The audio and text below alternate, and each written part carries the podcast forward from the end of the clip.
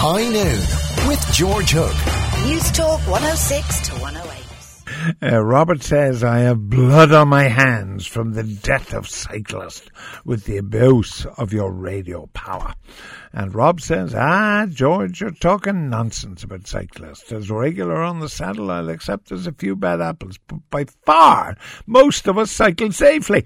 By far rubbish, eh, Rob. By far the most of you cycle unsafely. And I don't even want to start about, uh, you know, the Tour de France wannabes who cycle in the middle of darkness clothed entirely in black without a light. And the day uh, Robert, that there would be blood on my hands, and God forbid it might ever happen because I didn't see one, genuinely see one of those guys. It terrifies me night after night that I can't see them. So don't give me that kind of abuse. I'm joined now from Washington D.C. Um, by Michael Graham. Michael, welcome to the program. I'm sorry, my, my spandex biking pants are bunching me up right now, George. I need to uh, shift around you. Those are the the saddest cycle. Look, I I like I, I, have kids, so to me, a bicycle is hey kids, let's go out in some you know rural area, let's get on the bikes, let's roll around, let's ride through a park, let's have fun the cyclists that we all want to, and no, you know, we don't want anyone to get hurt. Let's be very, very clear. This is mere rhetoric. We want everyone to be safe. But in our hearts, that voice that says, hit them, hit them, hit them, is the guy who, like you said, is dressed up like he's getting ready to compete with uh, Lance Cheater Pants, and he's going to be heading up the Alps, and he's got his full, you know, uh, spandex suit on and the super duper helmet and the swimming goggles, which I don't understand for biking.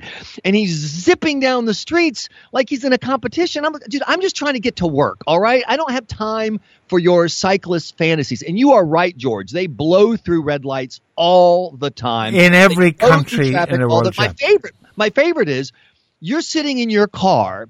You're getting you've parked you've parked, you're getting out, and all you're doing is just opening the door of your car. So you glance out looking for, of course, other cars. Nothing's around. You open your door. All of a sudden, this bicyclist comes whipping by two inches from you, and then he yells at you and gives you the middle. How dare you have a car in my street, sir? Yeah. Stay now, God, listen. the arrogance and the attitude and the unpleasantness, plus all the other hassles of traffic that people have when they're driving.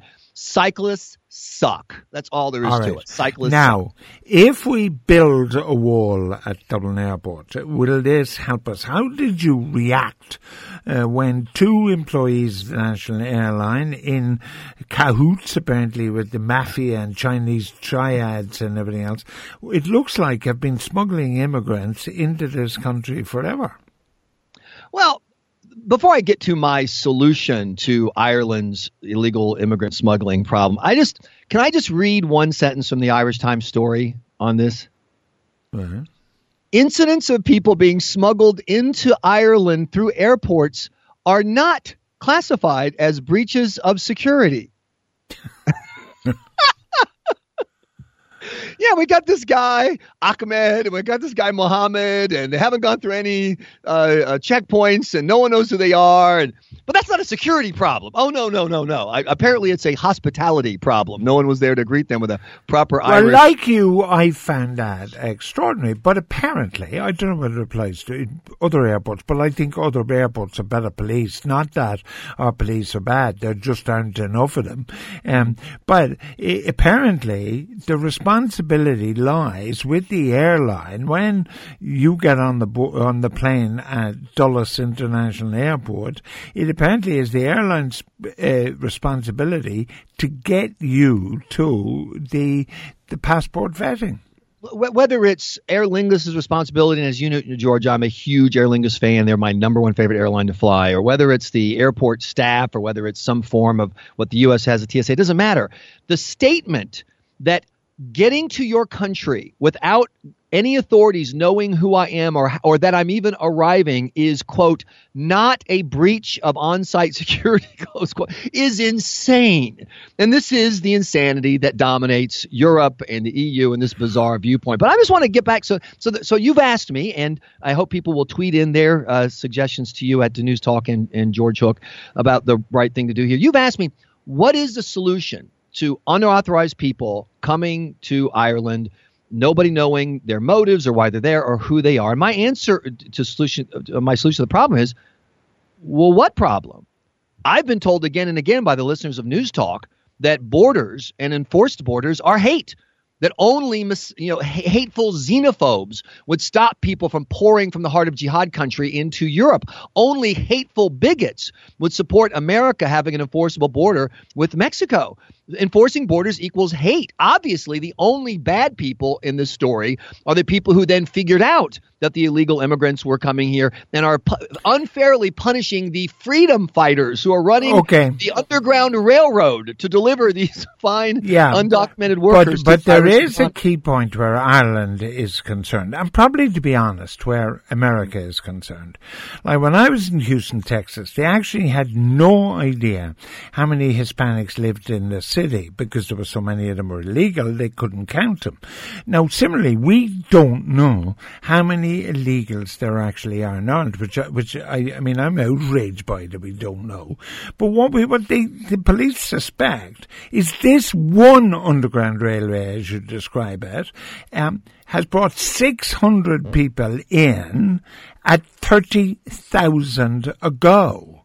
Now that's 18 million dollars, pounds, euros. That's 18 million uh, money, revenue. That beats, that beats any business I know.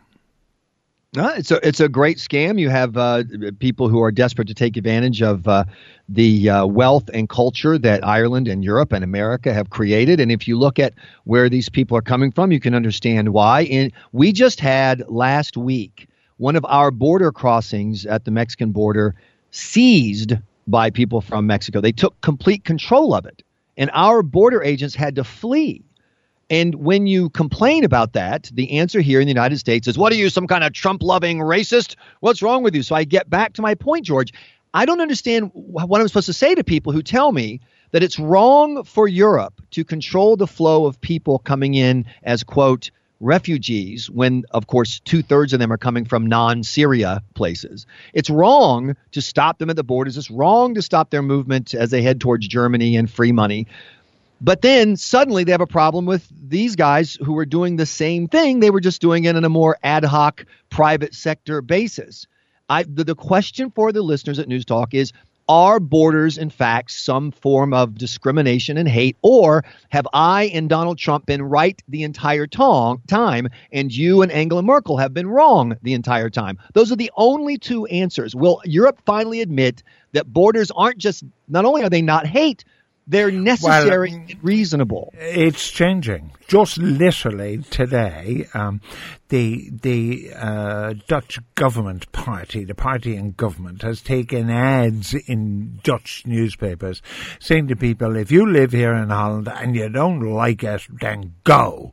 And it, what what they're afraid of, of course, is the next Dutch government could be and has a very reasonable shot at becoming the next government, which is essentially what you would describe as right wing or whatever that has a strong view on uh, immigration. And and the reason is, I don't think which which nobody gets um, at all is the reason for the rise of of Trump or mm-hmm. uh, Marine Le Pen or uh, Wilders in Holland or or almost the president of Austria is that ordinary people are sending a message. And then there's another group of people who are marching in Washington D.C. over the last number of days, uh, who are saying, no, uh, like, we don't want any of this. And what astonished me was about this march in this country, the Women's March, is it wasn't about Donald Trump. It was about abortion, they said. It was about the repeal of our Constitution, they said. And they said that no woman would be allowed march if she opposed abortion.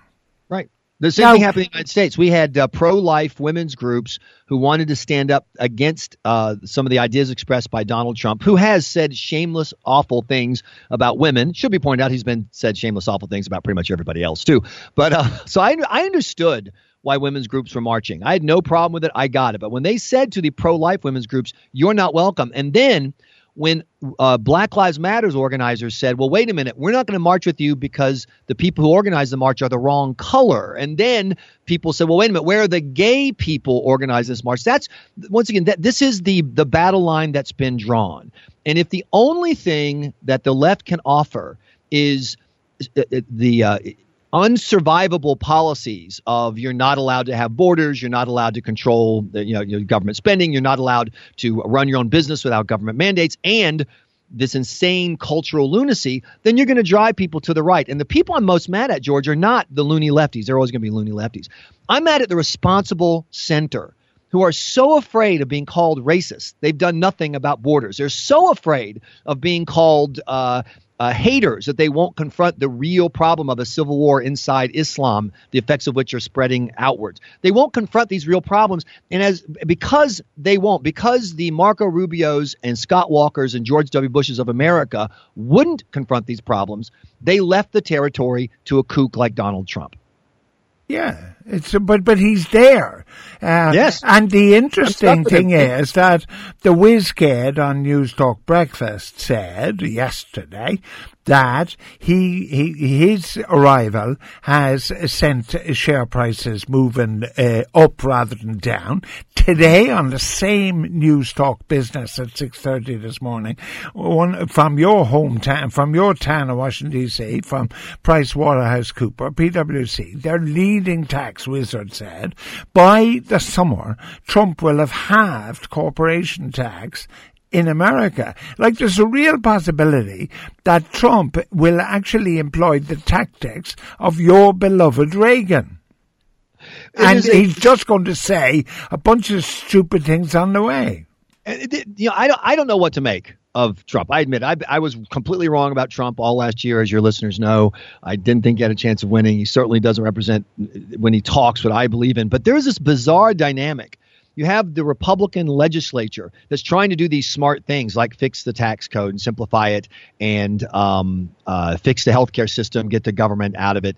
And it's possible that Trump's bizarre behavior and idiocy is going to be so distracting, it's going to keep all those protesters you were just talking about, George, busy. They're going to be busy yelling at him over some tweet or something. And meanwhile, the Republicans will be free to actually pass reasonable, smart Uh, legit policies.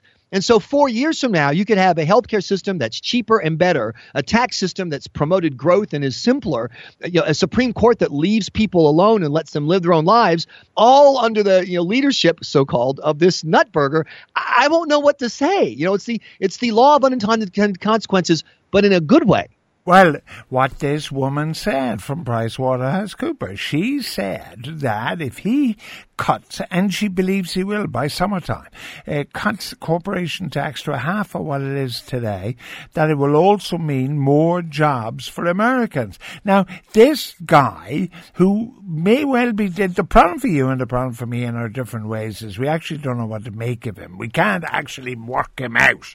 But, but, but it is interesting in the first 48 48 hours that he is doing things that, you know, pretty, I think you have to be pretty sane to be one of the top guys, when it's a woman, to be one of the top women at Price Waterhouse Cooper. So if she's thinking he's doing the right thing uh, for American jobs and American business, we have to uh, revise our views maybe. I don't know anymore. I don't know. I don't know. Look i, I once again I, I, you know bill clinton uh, here in the united states got a lot of credit for the fact that we balanced the budget while he was president. But that overlooks the fact that he desperately hated everything he had to do to do it. He was just you know he had his hands tied when he lost control of congress and, and newt gingrich took over. So do you give credit, bill clinton credit for something he didn't want to do but it happened anyway? I'm like well, okay. And so the same thing I think with Trump. He, I, until I can figure out that what he actually believes in, I'm just going to say he's the distraction. Let's keep trying to get good things done and enjoy the good that happens. And I would just point out that the prosperity that would be unleashed by this small government lower tax uh, America uh, economic approach is going to benefit Ireland. It's going to benefit Ireland and the UK. The, the effects. It's going to be benefit everyone who uh, is looking for an economic partner other than China and Russia, and that's a good thing for the world. All of right. course, the Euro weenies won't give America any credits for that, but uh, I'm, I'm I'm claiming it now. All right, listen, uh, uh, Oscar nominations are coming up. Your pal John Wayne could be in the running. We're going to have him in a couple of minutes. Michael Graham from Washington, D.C.